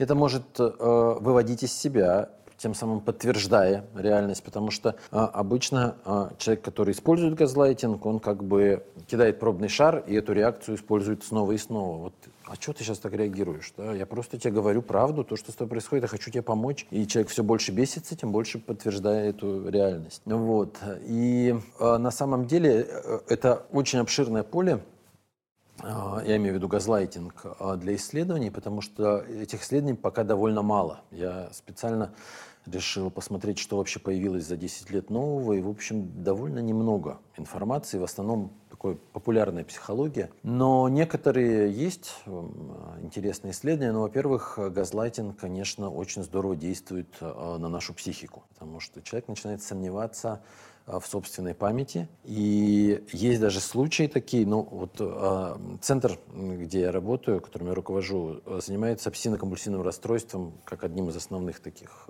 наших приоритетов. И есть такие случаи обсессивно-компульсивного расстройства, когда человек э, вообще перестает полностью доверять своей памяти. Как это выглядит? Человек, э, например, не, э, вроде бы закрыл дверь, выходит, у него даже есть фотография, что он закрыл дверь он все равно возвращается и проверяет, потому что у него есть идея, что он вообще не может доверять своим органам чувств. Там то же самое с мытьем рук. Есть такие случаи, когда человеку, например, кажется, что он мог сбить кого-то на машине и не заметить этого, и он бесконечно будет возвращаться это проверять. Мы, кстати, обсуждали это на выпуске, да. Это выглядит как психоз иногда, да, но на самом деле человек а, вполне здоров, за исключением того, что он не может доверять своей памяти. И во многих из этих случаев мы обнаруживаем следующее, что в детстве у этих людей были серьезные травматические события, которые отрицались их родителями. То есть, например, сексуальное насилие или насилие между родителями, или там физическое насилие в адрес ребенка. И когда потом ребенок пытался об этом говорить, им он говорит, ты что, слушай, ты что-то напутал. Да, не было такого. Не было. Да, там дедушка просто тебя любит очень, он тебя просто погладил. Там, вместо, хотя там совершенно очевидно, что было какое-то сексуальное домогательство и так далее. Вот. И, то есть газлайтинг э, может очень сильно нас влиять, но я вам описал сейчас детский пример. Но даже если у человека не было ничего такого, просто когда мы сталкиваемся с ситуацией, когда кто-то отрицает нашу реальность раз за разом, приводит нас в состояние, ну, которое изнутри кажется, что мы сходим с ума. Была такая интересная теория, э, может быть, вы слышали о ней, теория двойной связи или двойной ловушки, а, а, как одна из теорий, почему у людей развивается шизофрения. Довольно старая. Она была в 50-х, 60-х годах разработана 20 века. Сейчас к ней очень скептически относятся, хотя некоторые элементы ее по-прежнему вызывают интерес. Суть была в следующем, что считалось, что родители людей с шизофренией в детстве дают им так называемые двойные послания, когда на одном уровне они говорят одно, а на другом другое. Например, мама говорит, я тебя люблю, но при этом ребенок видит отстраненное, холодное или враждебное лицо. И так происходит постоянно, постоянно, постоянно, что приводит к тому, что мозг человека э, находится вот постоянно в таком рассогласовании за э, какими-то обыденными вещами, он видит все время э, другую, другую реальность. Сейчас оказалось, что это, конечно, очень такая стигматизирующая история, да, то есть мамы не виноваты настолько, ну, то есть вообще не виноваты, да, в том, что у ребенка шизофрения, если применяют какие-то такие виды коммуникации, то, конечно, не специально, да, ну, и все-таки мы понимаем, что шизофрения во многом связана с генетикой и биологией. Но вот эта вот двойная связь, двойная ловушка, она по-прежнему часто в отношениях присутствует и способна очень сильно подействовать на другого человека. Вот такой есть жуткий пример, а, а, как это может использовать государство. Кстати, здесь надо сказать вот что, что а, опять возвращаясь к социуму, прочитал очень хорошее исследование, которое говорит, что газлайтинг тоже очень связан с патриархальным обществом. То есть очень легко использовать газлайтинг, когда есть некоторые стереотипы. То есть, ну, например, там, женщины эмоциональнее, чем мужчин. Там, у женщин, там, я не знаю, там, ПМС. Да, женщины хуже соображают, чем мужчины, там, меньше могут логических связей построить. И в этих случаях, то есть если э, оба участника газлайтинга существуют в определенном обществе, где это есть, а, использовать это легче гораздо. То есть, потому что а, другая сторона, например, женщина в данном случае, да, легче поверит Э, в реальности, то потому что со всех сторон как бы эта информация подтверждается, другие то же самое примерно говорят. Вот. И есть такой крутой пример использования газлайтинга в политических целях когда, помните, была такая Германская Демократическая Республика, ГДР, и была там такая спецслужба Штази – вот они, чтобы а, деморализовать противников режима, использовали такую тактику, которая по-немецки, ну, с немецкого переводится как разложение или ржавчина. То есть они а, устраивали такой системный газлайтинг. Например, Кто-то мог проникнуть э, в отсутствие человека в квартиру и переставить э, предметы мебели или заменить одну тарелку на другую. И так продолжается день за днем. Человек приходит домой, а у него что-то происходит, и он не понимает, что происходит. Там на улице его окликают люди, которые называют его другим именем. Разные люди. Вот, раздаются какие-то звонки, э, где тоже какая-то информация звучит о его семье. Там, например, там какой-то дедушка, которого никогда не было. И у человека постоянно растет чувство а, того, что он не понимает, какая реальность вокруг него. И он становится все более и более угнетенным, и им, и с ним, конечно, уже легче потом. Ой, какую прикольную они штуку придумали. Подождите, да. так это получается не то, что это какого-то одного человека так делают, чтобы от него что-то конкретно от этого получить, а это какая-то массовая история? Ну, а это применялось к диссидентам, чтобы диссиденты, вот, вот человек там выпендривается, э, по мнению властей, да, и когда с ним начинает это происходить, то есть какого-то момента, когда его потом вызывают на допрос, он уже совершенно деморализован, и с ним гораздо легче э, делать все, что хочешь, потому что он уже просто не понимает, что вокруг него происходит. Иногда это приводило к самоубийствам, потому что люди ну, уже не выдерживали этого пресса, они там наращивали постепенно. Градус этого. Градус ага. безумия, да. Боже. А почему газлайтинг-то так тяжело переносится и как вообще делать вот эту сверку с реальностью? Нам очень важно э, понимать реальность, потому что, ну, фактически миллионы лет эволюции э, позволяли нам выжить за счет того, что мы очень быстро можем принимать какие-то решения. Например, мы быстро принимаем решение, опасна или не опасна та или иная ситуация. Да, вот это ну, реакция борьбы или бегства, как вы знаете. И поэтому фактически одна из главных задач нашего мозга – это поиск закономерностей вокруг. Да, то есть, например, я понимаю, что а, люди определенного типа там, которые ведут себя агрессивно, то их лучше избегать. У меня в голове выстраивается ряд, что если я вижу этого человека даже за полкилометра, я лучше туда не пойду. Вот. А, но когда на нас действует газлайтинг, мы перестаем доверять собственному мозгу, и тогда мы как бы оказываемся беззащитными. Мы не можем понять, а как реагировать на окружающую среду. Это очень болезненное такое ощущение беспомощности, которое проявляется в том числе и биологически. У нас очень высокий уровень гормонов стресса возникает. Да, то есть, конечно, в этом смысле газлайтинг мало полезен для здоровья. А отвечая на вторую часть вопроса, что с этим делать, это гораздо сложнее. Ну вот э, почему появляется вообще, ну даже не желание, я не знаю, склонность верить не себе, а другому человеку? Я, хорошо, с примерами, что я куда положил, я еще могу uh-huh. ну как-то разобраться. Но когда там, я помню, что человек это говорил, он говорит, я не говорил. Но я же помню, что он говорил. А почему я не верю себе-то? Ну, это как раз э, э, разные люди по-разному. И как мы говорили вот про эти схемы, если у человека есть э, такая тенденция подчиняться чужому мнению, часто выученное, опять-таки, из детства, то человеку легче будет гораздо а, стать жертвой газлайтинга. Но, тем не менее, а, у меня нет, знаете, универсального совета. Я не могу вам сейчас сказать, вот делайте раз, два, три, четыре, пять.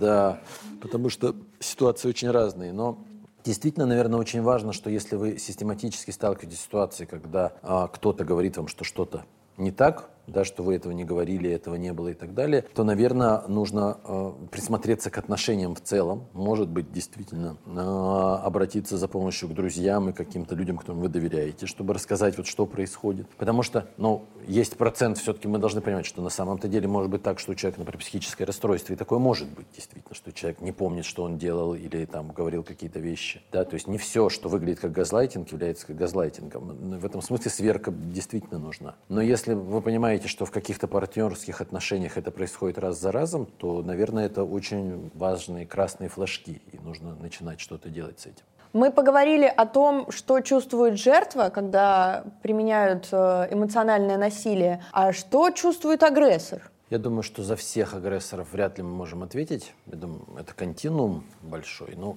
наверное, Самый крайний спектр — это люди, которых у нас очень любят сейчас изображать в кино, писать про них книги, так называемые психопаты, люди, лишенные совести и так далее. Не могу вам сказать, у меня нет статистики, какое количество среди э, абьюзеров таких людей. А такая тенденция действительно наблюдается, что к абьюзу более склонны люди со сниженным чувством эмпатии, больше зациклены на себе, с нарциссическими чертами. Но это не значит, что все а, люди, которые применяют абьюз, такие. Потому что на другом конце спектра это люди, у которых больше проблемы как раз с эмоциональной регуляцией. И, и а, это люди, которые, а, например, могут испытывать сильные чувства вины. Да, вот как это любят, знаете, вот этот цикл изображать, я уж не помню, в деталях, ну, когда э, вслед за актом насилия физического или эмоционального происходит потепление отношений. А, да-да-да, это колесо насилия, да, wheel да, of да. abuse, да, называется. Ага. Да, и э, это характерно не для всех отношений, но такое возможно. Медовый месяц. Да, медовый месяц, но и это не всегда значит, что человек вот специально это делает. То есть мы можем увидеть, что действительно человек искренне а, а, испытывает сильное чувство стыда, но, например, опять-таки его ограничивающие убеждения не дают ему сказать об этом или пойти обратиться за помощью, сказать, слушай, у меня проблемы, я вот реально срываюсь и не знаю, что с этим делать. Вот вместо этого а, он начинает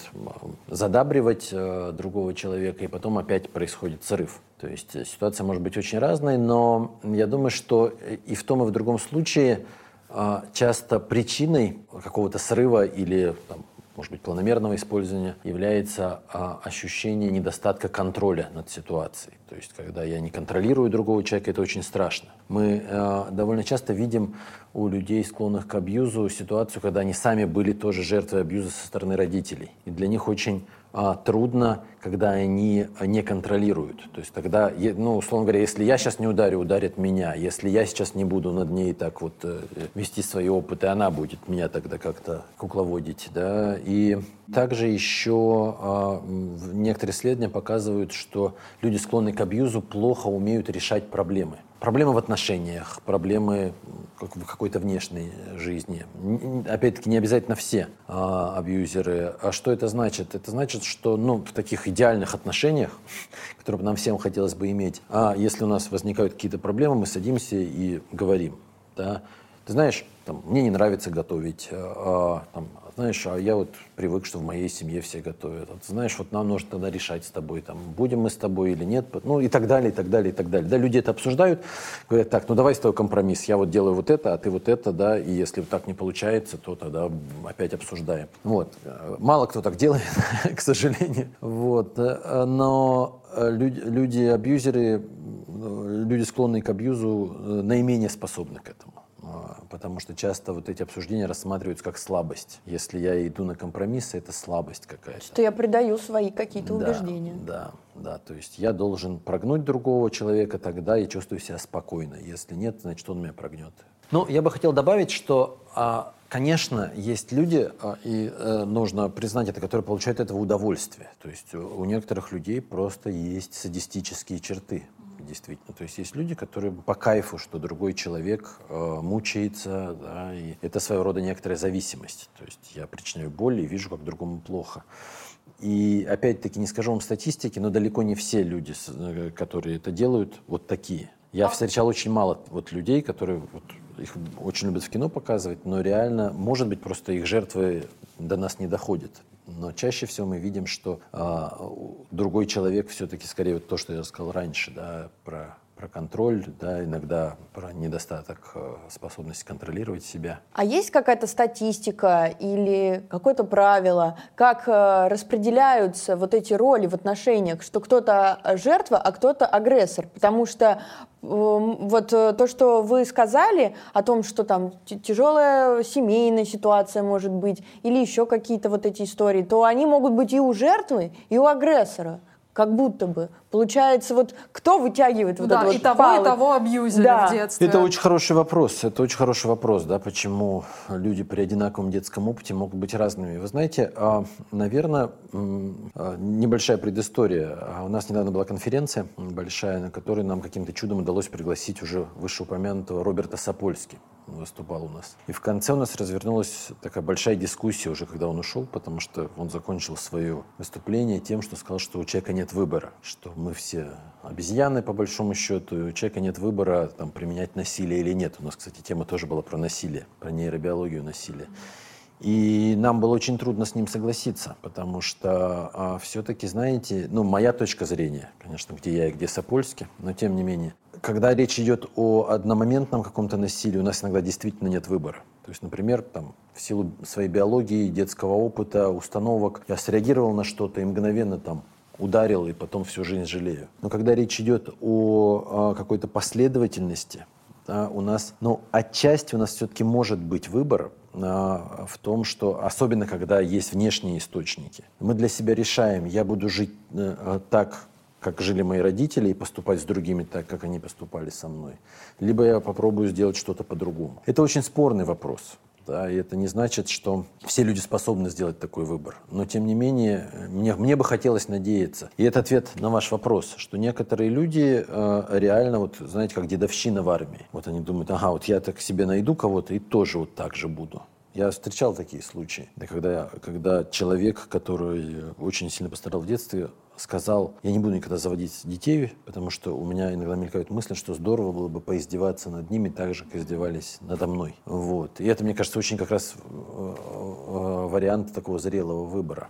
Я просто, я не могу сформулировать вопрос из-за того, что я хочу сказать из ситуации, которая у меня была с этим человеком. Но вот как-то он, с одной стороны, говорил, что когда я просила его о чем-то, и он не делал, просто о каких-то простых вещах, типа, сходи в аптеку, пожалуйста, мне плохо, или там что-нибудь еще, и ничего это не, не исполнялось. Он мне потом говорил, это ты как-то не так просишь, потому что обычно в отношениях я делаю то, что мне скажут, а ты как-то не так просишь. И была параллельно другая история, что он на самом деле признавал, что в каких-то предыдущих отношениях он тоже пытался как-то продавливать.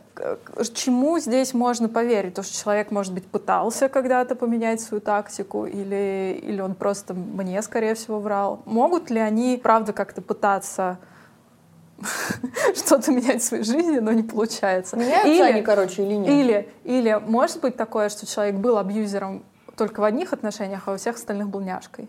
А, безусловно, могут.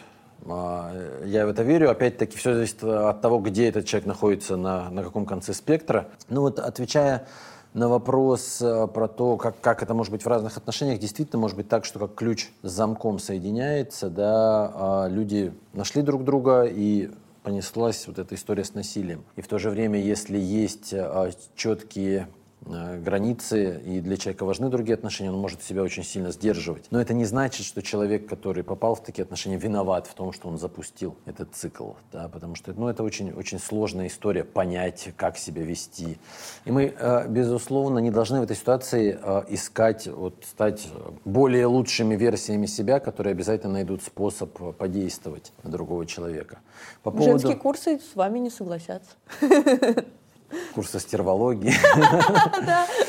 А, по поводу а, изменений. Ну, знаете, тут, наверное, есть и, и в целом такой социальный аспект, и индивидуальный. Социальный вообще общество меняется, и, и меняются наши установки. Вот я, а, смотря на себя 10 лет назад, да даже и позже уже понимаю, что у меня тоже есть такие черты, ну, конечно, совсем в другом Э, концентрации, но что поведение, которое я использовал, можно было бы а, трактовать как абьюз. Да? Почему? Потому что... И, и мне реально казалось когда-то это более-менее нормальным. 20 лет назад мне вообще у меня были довольно такие, ну, традиционные взгляды на роль мужчины и женщины, и сейчас бы я очень удивился, удивил бы себя того, тем, как они изменились.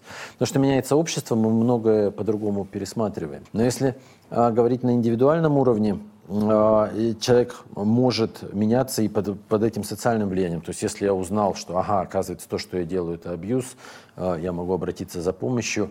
Довольно трудно а, меняться самому, хотя я знаю такие случаи, когда человек в отношениях реально вдруг понял это и изо всех сил пытался или пытается больше так себя не вести, но самому это бывает очень сложно, конечно, преодолеть. Хорошо, а что нужно сделать, чтобы дать отпор? Вот вы сказали, что люди некоторые меняются по своему желанию, но это, наверное, очень мал, малое количество этих людей, и, естественно, всегда надеешься, что вот человек изменится, но чаще всего он не очень меняется. Так вот, а как дать отпор э, эмоциональному насильнику? Э, я, ну, вот помимо совета уходить. Да, это такая большая тема, и, конечно, э, ну, в идеале здорово, если человек осознал, что он сейчас находится в абьюзивных отношениях, может их разорвать, пойти к психотерапевту, обсуждать это. Но есть, наверное, какие-то небольшие вещи, которые можно сделать в процессе, я думаю, что, э, ну, во-первых, обращать внимание на красные флажки. Если человек себя все время в отношениях чувствует плохим, виноватым, если э, он постоянно ощущает вот эту критику, и, как вы хорошо сказали, эта критика становится внутренней критикой, ты себя все время уже, да, вот этот голос звучит, я сделал не так что-то, да, это повод очень глубоко задуматься над тем, что происходит в отношениях в первую очередь, да. Ну, я уже не говорю там про, если есть проявление физического насилия. Что дальше? Э, Наверное, мы сейчас чаще всего, когда там, ведем семейную терапию и разбираем семейные проблемы, в первую очередь обращаем внимание на коммуникационные навыки. То есть как люди сообщают о том, что с ними происходит. Ну, наверное, вы прекрасно знаете этот термин «я-сообщение». Когда, когда... Я вот не знаю. А он потом скажет, э, он начнет орать в ответ и припоминать вообще все. Что такое вот. я-сообщение? Потому что он критику не воспринимает. Я сообщение, ну, я сообщение это все-таки не критика. А, нет, хорошо, он считывает все как критику. Да. Но так вот я говорю, мне да? не нравится, он слышит, угу. я плохой и начинает отбиваться угу. и орать. Ну, смотрите, есть целая, есть э, целая такая стратегия, как это делать, и э, сейчас объясню, к чему это может привести. Э, я сообщение. Это когда мы говорим о своих чувствах, указывая их источник. Например, мы говорим, мне не нравится, когда ты там говоришь мне, что я там, должна готовить не знаю, или мне не нравится, когда ты приходишь пьяный, или ну что-то такое. Это такая простая форма. А есть более сложные примеры. Например, мы говорим, а мне не нравится, что ты говоришь, что я должна мыть посуду. Мне бы хотелось, мне это очень э, кажется унизительным. А мне бы хотелось, чтобы мы с тобой поговорили о том, как распределяются роли в нашей семье. То есть это содержит а, описание своих чувств, источник да, поведения, которое вызвало это, и некоторое пожелание. Но и на самом деле это может быть э, довольно долгая история, когда мы не просто сказали это один раз, потому что нам важно выслушать и ответ другой стороны, и, например, найти какой-то компромисс. Но я сообщение — это не волшебная пилюля, это не значит, что вы сказали, а другой человек действительно может сказать, да мне похеру вообще. Ой, Отлично. Мне похрену, что, что там тебе нравится и не нравится. Мой посуду и все. Да? Ну, да. И, и все, и наши все благие намерения вот э, об это разбились. А, но чем хорошо есть сообщение? Оно проясняет отношения. И если мы услышали в ответ на это вот такое, мы можем еще раз попробовать сказать, знаешь, мне вообще, я сейчас просто в шоке, что я тебе говорю о своих чувствах, а ты мне говоришь, мне похрену. А человек говорит, а мне похрену, что, что ты мне сейчас вот говоришь, я не хочу тебя слушать вообще, иди мою посуду. И, и, и, и, тогда мы делаем выводы. Окей, значит, я один раз сказал или сказала о своих чувствах, два-три раза человек не слышит, не готов это обсуждать. Значит, я могу сделать вывод, что мне не нужно э, в этих отношениях быть и нужно что-то менять. То есть в этом смысле я сообщение э, очень ценная история в плане прояснения отношений.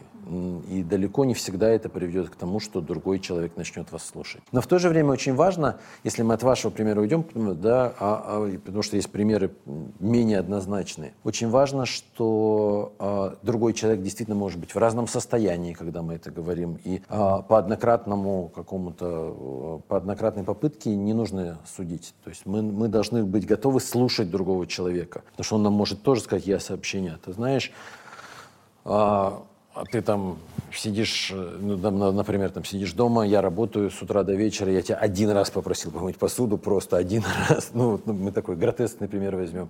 И ты мне говоришь, что это унизительно, но я не хотел тебя унизить. Да? Мне, а мне, например, очень просто, я устал и хотел бы просто тебя просить об этом. Вот, и, и тогда, опять-таки, мы можем вступить в какую-то коммуникацию и в переговоры. Ну, наверное, наверное, а, в коммуникации главный ключ – к пониманию того, являются ли отношения абьюзивными, и, и главный такой рычаг, который может сдвинуть или не сдвинуть ситуацию. Никаких волшебных способов, э, как из абьюзера сделать не абьюзера, как начать самому, самому или самой манипулировать другим человеком, нет. Ну, то есть, если я сообщение систематически не работаю, там один раз не сработал, второй раз не сработал, человек продолжает, простите, срать на твои чувства, то что, уходите? Да, но это хорошо сказать. Ну вот да, а, и потом вопрос довольно... к, к людям, а что не, не ушла-то? Угу.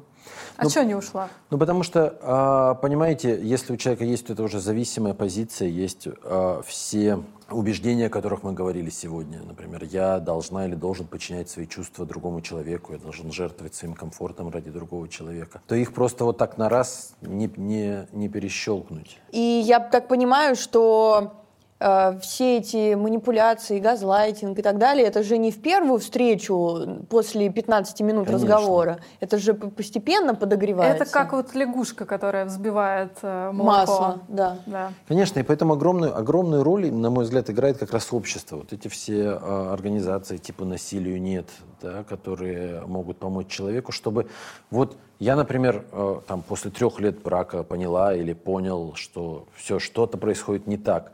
Но я считаю себя дико виноватым, и вряд ли я вот просто встану и скажу, нет, все, я понял, это абьюз, и я ухожу. Но э, если есть кому обратиться, это очень важно, чтобы кто-то другой со стороны мог сказать. И мы часто это видим, человек приходит, и когда ему показывают, смотрите, вот тут, тут, тут, тут, тут, и человек говорит, как я этого не замечал. Ну, я сейчас таком в обезличенном виде, это может быть и мужчина, и женщина. Угу. Да, ну, чаще всего женщина, конечно, в 80% случаев. Ну, э, про, про это же очень сложно говорить. Это, про это же сложно признаться. Вот видите, Карина даже не знала, что происходит. Мы очень близкие друзья. Ну, э, я на самом деле думаю, что с вашей стороны это было очень мужественно. Хотя, наверное, мужественно сейчас звучит не очень хорошо. Я люблю слово «отважно». Отважно. Мужественно, да. Да. А, а, я думаю, что с вашей стороны это было очень отважно рассказать об этом. И мне кажется, это как раз поможет другим людям опознать это в себе.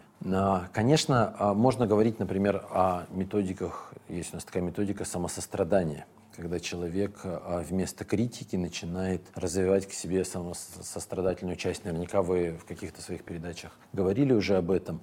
Но на деле, конечно, если нет человека, который вам в этом поможет, а, это очень трудно сделать. Очень трудно встать и сказать, нет, я не буду себя критиковать, я буду к себе сейчас хорошо относиться, потому что все-таки первый шаг — понять, со мной что-то не так, да, и чтобы вот, ну, как-то за что-то уцепиться, что начнет тебя вытаскивать из этого болота. А потом, конечно, уже, когда, если мы будем работать с этим человеком, мы будем помогать ему э, строить вот эту самосострадательную часть, ассертивность, то есть способность отстаивать свои права, работать с детским опытом, да, чтобы человек э, оказался на другом конце спектра и сказал, что я не обязан э, подчинять свои эмоции другому человеку, я могу сказать нет, я могу не э, обращать внимание на всю критику, которую слышу в свой свой адрес, ну и так далее. Ну просто так интересно, вот если бы он тут сидел и все это послушал, он бы сказал, ну она же меня тоже критиковала, она говорила, что ей что-то не нравится. А, я думаю, что очень трудно, знаете, так делегированно а, а обсуждать человека, которого здесь нет. А,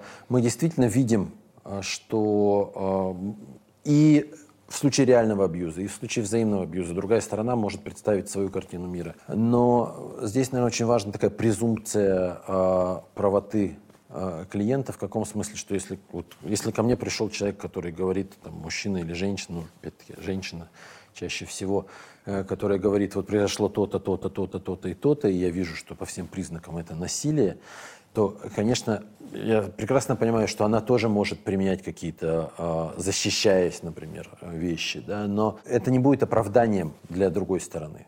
Так же, Такой как... хрупкий лед, мы так по нему двигаемся. Да, это очень хрупко, хрупкий лед. Хрупко, хрупко. Хрупко, Да. Но, но при этом, а, то есть, мне кажется, акцент, когда мы работаем с жертвами абьюза, нужно делать не на том, что человек сделал не так в этих отношениях, да, а скорее на, на том, что его привело в эти отношения. Угу. Вопрос, почему... Последствия. Да. Последствия. Какие вообще последствия а, от э, эмоционального насилия? На самом деле очень разнообразные. И фактически во многом такие же, как и от неэмоционального. Наверное, самое такое выраженное и яркое – это посттравматическое стрессовое расстройство. Оно тоже может быть от, эмоционального насилия, хотя многие авторы с этим спорят, но мы видим, что жертвы эмоционального насилия часто показывают ровно те же признаки. Это флешбеки, когда человек периодически а, резко вспоминает то, что Наташа рассказывала, а, какие-то сцены в деталях, и у него возникает очень сильное, сильное переживание, да, возбуждение эмоциональное, страх. Это изменение самооценки, это э, депрессия, часто сниженное настроение, бессонница. Много, очень много разных признаков, которые есть при ПТСР, могут быть э, последствиями эмоционального насилия. А кроме этого э, может возникнуть ну, такая травма отношений, может быть, это больше не как ПТСР, то есть когда человек начинает избегать отношений, э, любых уже. Может, могут быть панические атаки, паническое расстройство, может быть депрессия, может быть обсессивно-компульсивное расстройство. Я встречал такие истории, когда э, человек начинает э, из-за газлайтинга очень сильно сомневаться в себе, и это приводит к ОКР. То есть фактически любые психологические проблемы, которые мы знаем, могут э, стать последствиями психологического насилия. А, почему агрессор не может отпустить жертву. Ну, если эти отношения настолько ужасные, всем в них плохо. Мы поняли... Если по... он все время орет. Да, если мы поняли, почему Ты жертва все время не делаешь может... все не так, а что тогда вот не закончить? а что он тогда не закончит это все? Ну, поскольку за этим стоят определенные потребности, да, потребность в контроле, потребность в разрядке, потребность в самоутверждении, да, то есть человек чувствует себя в эти моменты лучше, чем его жертва. Да, вот ты плохая, ты ничего не умеешь делать, а я вот такой вот. Я тебя контролирую полностью, а я могу разрядиться на тебя, да, там, высказать все, что думаю, успокоиться. То есть это, конечно, это как зависимость, потому что в какой-то степени человек удовлетворил эту потребность, даже если потом возникает какое-то чувство вины или плохое состояние, потом потребность опять накапливается. Он, получается, как бы регулируется от другого человека. Да, да. А да. вот вы сказали, упомянули контроль, а всегда ли абьюз про контроль? Э, хороший вопрос. Наверное, нет. Я сейчас почему-то у меня э, на протяжении всей нашей встречи вспоминается фильм э, «Мошенник из Тиндера». Смотрели вы, я думаю? да? Ну, я знаю смысл. Да, я Да. тоже знаю смысл. А, и я думаю, что вот есть истории, когда это такая чисто действительно криминальная и антисоциальная история, и это не обязательно про контроль, это про там, финансовые злоупотребления или про склонность к насилию, да, то есть просто мне очень нравится кого-то мучить, да, хотя за этим тоже часто стоит контроль, конечно. В завершении я бы хотел, наверное, опять вступить на скользкий лед. Когда мы разговариваем об абьюзе, мы часто говорим об этом как о чем-то, что делают другие люди. А, И нам всегда кажется, что насилие это где-то там. Я думаю, что нам очень важно быть внимательным и к себе самим. Это сейчас не послание к жертвам, безусловно. Да? Я имею в виду, что все-таки нам важно понимать, насилие это часть человеческой природы, и, и человеком нас делает то, как мы с ним обращаемся. Но оно есть в каждом из нас. Можем ли мы его подавить, можем ли его направить в конструктивное русло, или мы направляем его на другого человека. И это я всегда себе напоминаю, что если у человека есть свои желания, потребности а, и свое мнение, это не значит, что он меня абьюзит. Да, да, да, совершенно верно. А как после опыта абьюзивных отношений вообще строить нормальные и отпустить вот эту идею своей собственной виноватости во всем и стыда? Ну, наверное, не подскажу как, потому что э, это сложный процесс, включающий в себя психотерапию, но я скажу, что это возможно. Это точно возможно, потому что мне кажется, что, как это ни странно прозвучит, этот опыт может быть важным опытом. Это, конечно, банальщина, что любой опыт делает нас сильнее, некоторый опыт лучше бы, чтобы его не было вообще, но тем не менее, раз он уже произошел, его нужно использовать. И человек, который прош- прошел через абьюзивные отношения, может гораздо лучше их теперь понимать. И я думаю, что как раз этот опыт может помочь э, выстроить новые здоровые отношения. То есть ты теперь уже вакцинирован, и больше тебя эта болячка не возьмет. Да, главное не умереть во время вакцинации. Ну, поломает немножко, потом отпустит. Спасибо вам большое, что вы пришли. Мне кажется, мы все обсудили, и получилось э, очень, э, очень информативно и очень интересно. Да, спасибо вам большое. Спасибо вам за приглашение. Зовите еще. Ой, обязательно, спасибо. Друзья, э, спасибо вам большое, что вы смотрели наш выпуск. Мы искренне надеемся, что он вам поможет. Пока. Пока. Thank you.